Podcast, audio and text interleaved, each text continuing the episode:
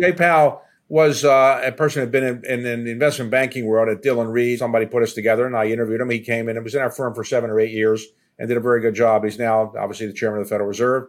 So I think the Fed is basically going to, I think, pause a bit and not increase interest rates as much as they once thought they would probably increase this month. I suspect you'll see a very modest increase in the next in the next six months relative to what people once feared. You're going to be good in finance if you enjoy it. Don't do it because you just want to make more money. If you think uh, the only purpose of being in finance or investing is making money more than you might make in some other profession, and you don't really don't enjoy it, then it probably won't be for you.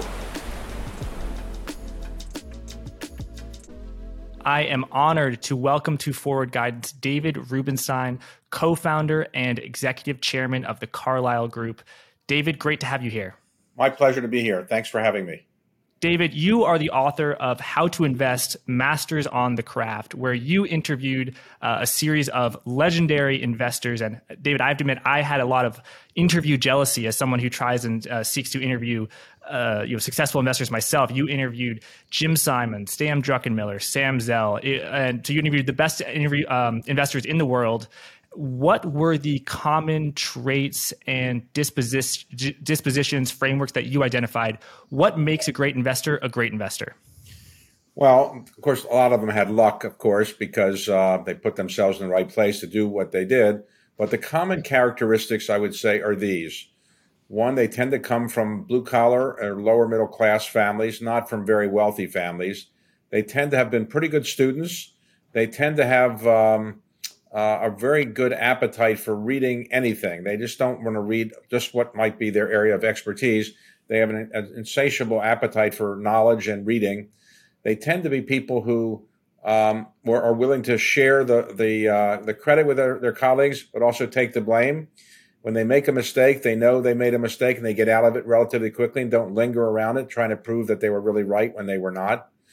They tend to be people that are go against the conventional wisdom. The conventional wisdom that says sell this or buy that. They tend to be the opposite of that. They tend to enjoy what they're doing more than um, than than pleasure. Uh, in other words, to them, this is pleasure and it's not work. Uh, when they're very successful, they tend to be extremely philanthropic. They all tend to be pretty good in math. Generally, they're not mathematicians necessarily, but they have pretty good skills in math. And generally, I would say that they all um, you know, recognize that they had some luck along the way, and and therefore they probably have a fair amount of humility because they've all had some failures, they've all made mistakes. That tends to make you humble, and therefore you don't see that many arrogant people at this level. What's the importance of finding a specialization? So, for example, a student would Stan Druckenmiller, a macro investor who's following GDP, what central banks are doing, interest rates, currencies. That's very different from your world, the world of private equity. To what degree do different parts of the investment world uh, have a need a slightly different skill set uh, to to succeed? Well, of course, they're all different uh, kinds of skill sets. Some are ones where you got to be very quick to be trader, a very good trader. Private equity, you don't have to have the trading skills, the quick uh, ability to read a screen or something like that. You have much long, elongated uh, times to, to analyze a deal or to weigh in uh, whether the deal is going to work or not. I'd say that um, each of these people tend to specialize in one area or another. Now, in Stan Druckenmiller's case, he tends to be a, both a macro investor, but also a stock picker. That's very rare. Usually you're stock pickers or you're macro. He tends to do both. And he also has a very clever way of avoiding people asking him for investment advice because he says, look, I change my mind every day. So I can't tell you something because I might change my mind tomorrow. So he, and he does change his mind a lot. And when he makes a, decision about changing his mind, he gets out of his position very quickly. He just say, uh, yesterday I thought X and today I believe Y and I therefore get, should get out of X. So he's fairly humble about it, but he's obviously got a great track record. Now let's journey to your world, the world of private equity. When you uh, founded Carlyle Group in 1987, what, what, what you, you decided you wanted, did you know you wanted to do private equity uh, always, or did you choose the investment world and you said, okay, now I'll choose a, a field? Uh, well, the phrase private equity really hadn't even been invented. At that time, we were called leverage buyout firms and things like that. Um, I didn't have any background in the business, and I thought maybe you know I, I, I could start a firm with people that knew something about finance, and I could learn along the way. And I didn't really learn how to be a great investor, as I say in the book. I my skill set was raising the money or or coming up with the way to develop new um, uh, build uh, new funds for Carlyle, thinking of st- strategies that would help us grow the firm, recruiting people, and being the public face of the firm. But I, in many ways, that my partners were the real investors who really did the day to day work of analyzing the deals and overseeing them. Um, but I, I thought if I went into the trading business there, I wouldn't be able to add that much value. And what I probably did the most to help Carlyle was being willing to go on the road and raise money. And I did it, you know, roughly, you know, for uh, uh, for 30 some years, basically be the person who would raise the money and develop the relationships around the world. Some of them led to deals, but generally my partners would analyze the deals. Mm. And so the, the Carlyle Group has an extraordinary track record. Uh, right in the book, the gross internal rate of return since the founding has been roughly 26%, uh, generated uh, slightly over a quarter of a trillion dollars uh, in returns. Uh, what is sort of the, the secret of generating uh, sustainable returns that are excellent. So, you know, you know, a lot of people have a good year, but in terms of being consistent, as well as being able to develop those great returns once you're a very large firm, what is sort of the secret of the Carlyle Group success? Well, there are many things you need to do to do that. You need to have a, uh, I, I think, a level head, not get carried away with the latest trends. Uh, don't get caught up in things that might seem hot for an hour or two, but in the end, they're not going to be sustainable. Focus on in the buyout world paying down the debt and not on other things that may not be as important as paying down the debt in, in a timely way. Also, making sure that you have a culture in the firm which incents people to want to work hard, to learn, to get along with other people. And, and that kind of a culture, I think, is very successful, very important for a successful firm to, to go from one generation to the next generation. So I'd say all the other large private equity firms like Ares, Blackstone, KKR, Apollo have common sets of principles that have enabled them to move forward as well. But generally, they've tended to be relatively consistent and they do enormous amount of analysis and they really try to add value to these companies that they buy. Mm. And one of my favorite interviews you do in the book is with uh, Sandra Horbach, a senior investment uh, professional at the Carlyle Group, and you really get into the business. And you ask the question, "How has the private equity world changed since you joined?" So I, would like to ask you the same question, and I'd like to perhaps focus on uh, two things. Uh, one is the the valuations, how they changed, as well as sort of the debt profile. I think in the interview you did with Ms. Right. Horbach, uh, she noted that there used to be more debt and less equity, whereas now there's more equity. Well, yes. Um, in the early days of private equity, there were very few firms. The, in the early, early days of private equity, the firms were five or six or seven people. KKR had seven people when they did the famous RJR deal in 1989. In that deal, it was 5% equity, 95% debt. And it wasn't atypical in the in the early days in the 70s and 80s to have one to five percent equity, and some of that equity would come out as a fee. So some cases people would put one percent equity in and take it out as a one percent fee. They have no equity in. Uh, today, the equity component may be 50% and something like that. A second change is that people accept this as an important part of the investment world. In the early days, private equity and buyouts were seen as a kind of an unusual thing, very, very exotic, and not something you could really put uh, institutional money in now almost every institution that invests across the board will have some private equity kind of uh, uh, elements in their portfolio. So I think the industry is better accepted. I think more people are willing to work in it. I think we also, one other major difference is in the old days, you tended to use a lot of leverage and a lot of financial maneuvering to kind of make your returns. Now there's a lot of added value that comes in from the people that have uh, experience who work at firms like ours, where they're operating executives or CFOs, they're technology people, and they go in and help the company. So it's more of a what we call EBITDA growth than just um, financial engineering or multiple growth, which means you're buying it at 10 times EBITDA, but you hope to sell it at 12 times EBITDA. We, we don't try to do that anymore. Mm. You mentioned when uh, in the early days, private equity wasn't uh, seen as much of a stable asset class. It was it was a, on the cutting edge. Um, do you think it's a benefit to get started early in a, something that's a cutting edge as it moves more towards the mainstream, which private equity definitely is now? And then in the introduction to the book, you note how there may be fields that are on the cutting edge now that uh, if sure. they prove to, to be more mainstream, they will be similar. Um, you talked about ESG, infrastructure investing, SPACs, as well as crypto.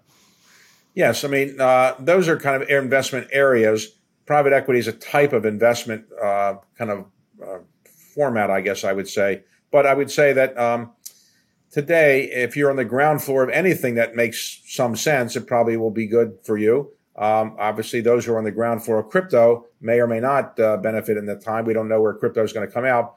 That there are other areas of new new um, technologies that are likely to change the way we live, and those technologies are probably going to be very important as people invest in them. May not be necessarily easy to do those in buyouts, but in venture or growth capital. For for example, computational biology, um, I would say quantum uh, computing, uh, other types of biotech, CRISPR related investments, things like that, that probably are going to change the way we live and, and, and work over the next 10, 20 years. Being on the ground floor of them will probably be helpful as well.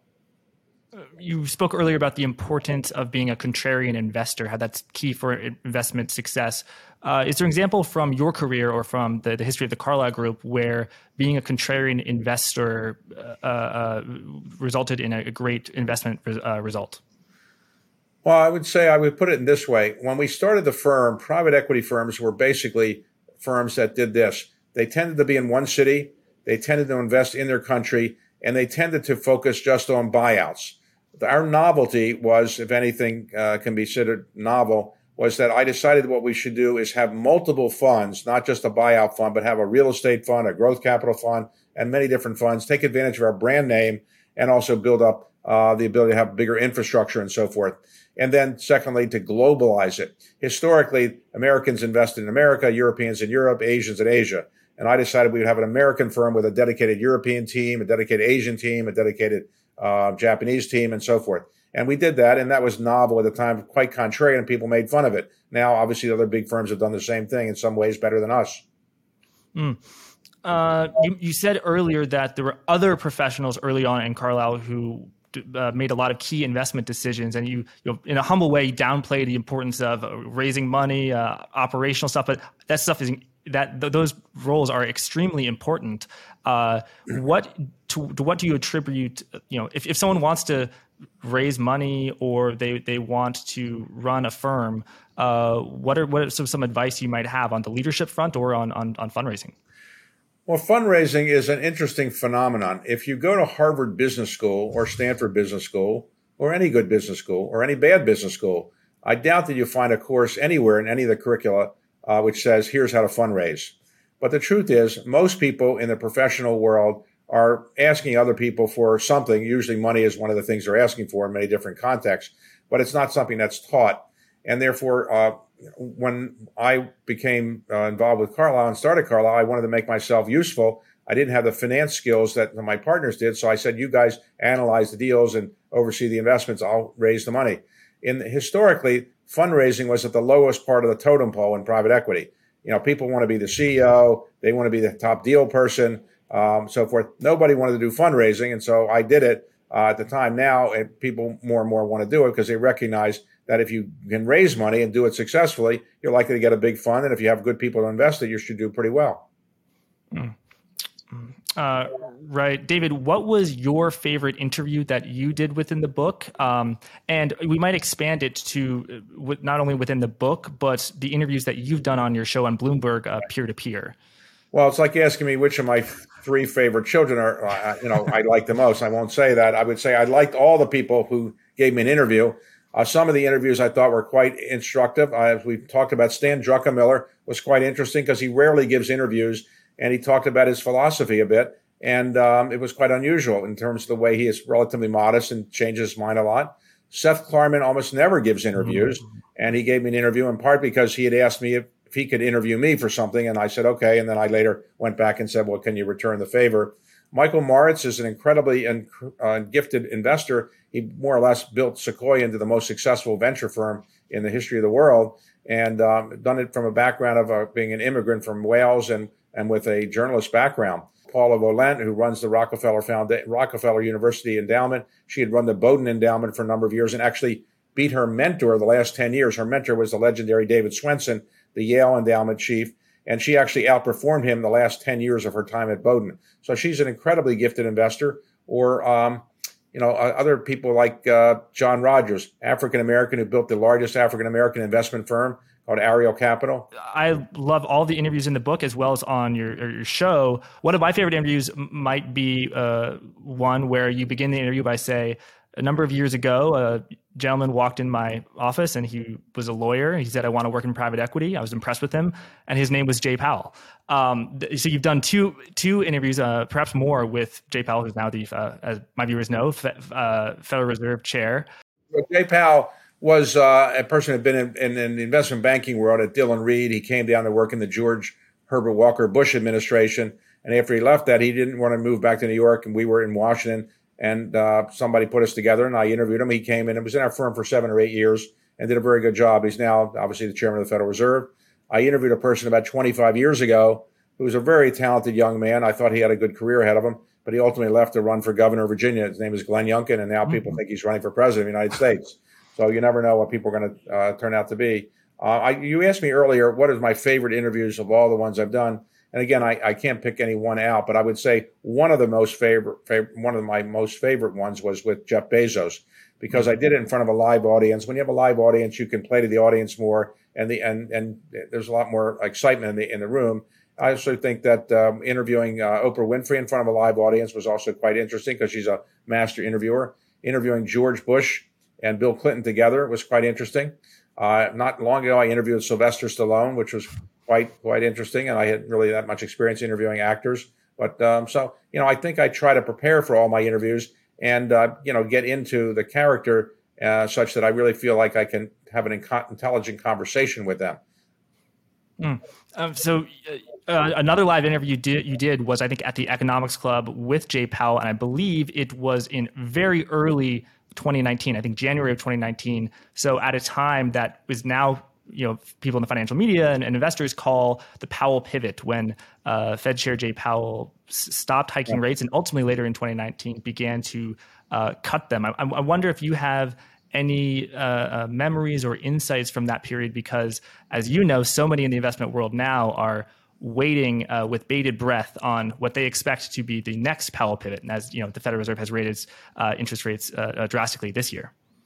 Well, I don't expect he's going to be lowering interest rates anytime soon. But at that particular time, he had been criticized by President Trump, who appointed him to be the chairman, for raising interest rates. Eventually, he lowered them in part because uh, uh, of the economic situation and deterioration relating to COVID, among other things. And so now people are wondering how much higher he's going to take interest rates before he begins to say we need to pause more and, and lower them a bit. I don't expect interest rates will be lowered probably until the latter part of this year. I, I don't have any inside information on that. I suspect that he's uh, feeling he's not increasing them as much as people once feared, and that may be viewed by some as a lowering. But I suspect the increases we'll be seeing in the future will be quite modest. Hmm. That's very interesting. Uh, at the beginning of this year, interest rates were at zero and as inflation gradually uh, went not gradually went went up to I think uh, nine percent, the the differential between nine percent inflation and very low interest rates uh, was was quite stark, leading some to think that you know the Fed Reserve was too was was too late. Um, yeah, how have you thought about the, the Federal Reserve's uh, fight fight with inflation? Well, the Federal Reserve, uh, by its own admission, made a mistake they thought that the inflation rate, when it was high, was transitory, maybe because of COVID or supply chain interruptions. It turned out not to be quite as transitory as they thought, and they admitted that, and therefore they began to increase interest rates. At the moment, we see inflation, many costs and key products like gasoline coming down. So I think the Fed is basically going to, I think, pause a bit and not increase interest rates as much as they once thought they would probably increase this month and also uh, in, the, early next year. I suspect you'll see a very modest increase in the next in the next six months relative to what people once feared. Hmm. That's very interesting, and yeah, the interviews that you did in the book um, uh, were filmed in 2021 and, and, maybe 2022, and it's very interesting to see these great investors' thoughts during the time, like Ray, Ray Dalio, Larry Fink, John Paulson, uh, they share their view on inflation, and some of them saying, "Yeah, I, don't think uh, inflation is so transitory." What do you think the, the cause of inflation is? I know you do a lot of thinking about this on your own. I'm sure, I'm sure you get a lot of uh, research from your team. Uh, some people say it's mostly supply driven because of increased commodity prices. Others say no, there is a structural demand push. Um, and do, do you have any view on to what degree it might be secular, as in long lasting, as it was during the 1970s? The 1970s was a different world. Uh, 25% of our workforce in the United States was unionized. Um, now it's maybe 10%. And most of the products and uh, that we and cons- services we consume were produced in the United States. Today, because of the fall of, of, of uh, communism, more or less, or the end of the Cold War, I should say, and the rise of China as a producer of so many products, we have more or less lowered the cost of production, therefore lowering inflation. And that's been a big factor.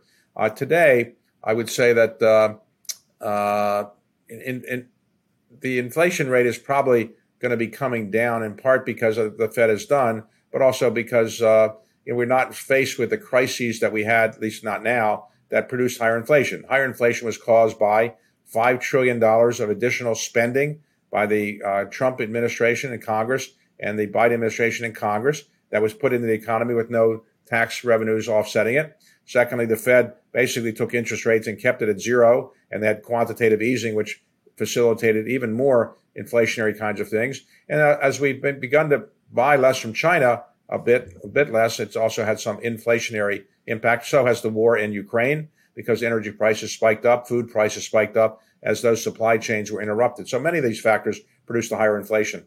To what degree do you incorporate uh, as an investor, and do you think that people want to become excellent investors, they should incorporate uh, macroeconomics and the business cycle? There are times when uh, times are good and uh, investors pile money into risk assets and perhaps they get a, they exceed fair value and then there are times when uh, the other the uh, trough of the of the of the, the, the wave when things are, are, trading at, bargain prices do you think that it is appropriate to pay attention to that? Do you think that people can err by paying too much attention onto it, so they save up too much cash, so they don't actually deploy much investment? You know, yeah. What, what do you think? Well, if you are paralyzed by the fact that the world always has problems, you won't invest, then that's not a good thing. You have to recognize that you're always going to have challenges, uh, things that are unforeseen and so forth. I do think that good investors do look at macro factors and try to put them into context. And as I say at the beginning of the book, all of investing is really about predicting the future. Who's really good at predicting the future? Well, nobody's perfect at it, but essentially you're trying to predict what's going to happen macroeconomic wise, energy wise, and a whole variety of other factors next six months, next year, next five years. And so the ability to know more about those subjects probably does help somebody become a good investor. But as I said earlier, having an, an, an uh, a great thirst for knowledge and really to read everything and hear from people different perspectives is probably something all investors who are great really have. Um, the the stimulus in March uh, and, and, stimulus in 2020, uh, you mentioned the fiscal stimulus as well as monetary s- stimulus. Uh, we talked about the, that impact on inflation, but what about the impact on asset prices? You know, I, as someone who pays largely attention to public markets, you, you, know, you could see very low credit spreads, very high equity valuations, meme stocks, crypto, Dogecoin is, I guess, an extreme example of that. Uh, in the, what what did you see in that sort of the private uh, area of markets? Because you know, t- to me, and to, to many uh, listening to this podcast, they you know might read the Wall Street Journal every day, but the world of, of private markets is, is, is kind of beyond their observation, just because it's it's uh, you know not as observable. Well, private markets uh, have done reasonably well compared to public markets in recent times. The marks have been relatively okay. Obviously, growth capital and venture capital and tech stocks and valuations in the private sector have come down a fair bit. Um, but I, I, do think that uh, you'll probably see some uh, continued investment in the kind of things that we've been seeing in the last couple of years. Uh, classic buyouts will probably still get done. Very big buyouts probably won't get done so readily because the debt market may not be there for the biggest of buyouts. But I think there'll be there's a fair amount of debt available for modest sized buyouts. And remember, the banks are not the only people that provide debt anymore. Uh, private equity firms have their own debt capital operations, and many other money management firms do as well. I think overall, I think the uh, investment environment now is actually good for investing because there's uncertainty. Um, prices are lower than they were, and that's usually when you make the best investments. If the prices are sky high and you want to get ahead of, of everybody else and going and pay sky high prices, generally that doesn't have a good outcome. When prices are low and people are afraid of the market, that's generally when you really should invest. You mentioned uh, venture as well as uh, technology as some of the, sectors that are struggling the most uh, during this year. Uh, how much of that do you think is sector based versus valuation based? And, and to, to what do you attribute um, the, the sort of discount rate analysis that, oh, a technology company that right. is going to make most of their profits in 2030, uh, that will be impacted more by a hike in interest rates than a company that's going to make most of its money in 2023 and 2024? Well, remember, if somebody is buying something or investing in something at 30 times earnings or 50 times earnings, what that means is that if the company is going to earn what it's earning now for each of the next 50 years, you would get your money back. Well, companies really don't, you know, go a flat line for 50 years and kind of uh, pay those kind of uh, multiples back. So generally, when people get in a feeding frenzy and they pay 30 times, 40 times, 50 times earnings, and sometimes people are paying 10 and 20 and 30 times revenues for some technology companies, in the end, that always leads to something coming down the air, coming out of that bag. Um, I think people who are buying things at five, six, seven times EBITDA, nine times EBITDA uh, in the buyout world, or even low double digits in the technology or venture world or growth capital world, are probably going to do much better. But people get carried away. This is the, the, the true of human nature forever. And so people get caught up in these so-called bubbles, and we've seen some bubbles in the technology space and and um, in in the venture space. I'm not feeling sorry for the people in that space. They've made a lot of money, and even though the values have come down, they're still generally above the price that they invested in. How do you ascertain as to when the bubble is, is done popping and you can there really are some bargains? How do you know uh, when, when, it's time to uh, uh, you know start deploying capital, or, or if, if the bubble is still bursting? Well, nobody really is great at predicting bubbles except when they finish, um, they burst. So you know, whenever markets are going up, people think, well, maybe there's got some more value there and maybe that's a fair price. Only when the bubble bursts do people say it's obvious that that was a bubble. So I can't say that I know where there are bubbles right now. I suspect that a lot of the bubbles have burst in technology, for example, or in real estate, some bubbles have burst. But I think overall, uh, you know, you don't really know you've been in a bubble until you see the decline dramatically of the valuations that people are paying. However, you know, historically, when people are paying 20 times, 30 times, 40 times for a company, uh, EBITDA multiples for a company, generally that's kind of a bubble, and, and probably that's not a great thing to do. Hmm. Uh, David, a lot of people listening to this podcast are young people who either want to get into finance or are early in their career in finance. What advice would you have have for them? Well, for one, uh, you're going to be good in finance if you enjoy it. Don't do it because you just want to make more money. If you think uh, the only purpose of being in finance or investing is making money more than you might make in some other profession, and you don't really don't enjoy it, then it probably won't be for you. Um, I think the reason I think finance and investing is a good profession is one, it's very analytical. You get to use your brain. Two, I think, as I say in the book, if you're a good investor, you'll actually allocate capital in a way that's helpful to society, and you can say you're helping society. Thank you, uh, David. My, my, final question for you is your outlook on the economy. I think it was in the interview you did with Sam Zell. You said how you know, young people on your team or, or Sam Zell's team uh, often write these 100 page memos, and a, a, lot of them are about the economy. And some of them might say, oh, the yield curve is inverted, so uh, uh economic contraction is coming. Uh, how do you you know, so what, number one, what do you? A, a, lot of people expect a recession to come. I actually think, as, as a month or two ago, Bloomberg's recession indicator was at 100 percent, and you know, this is right. this is Bloomberg we're talking about. Um, so, do you, would you agree with that uh, analysis? And, and uh, you know, if so, how do you um, sort of invest uh, uh, during during a recession?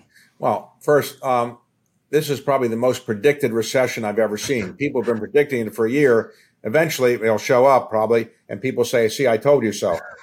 right now, I believe that the recession is not 100% certain to happen because the Fed is probably going to modulate their rate increases. And secondly, the um, unemployment rate usually goes up when you have a uh, recession. We have a hard time getting the unemployment to go higher now, in part because there aren't that many people in the workforce.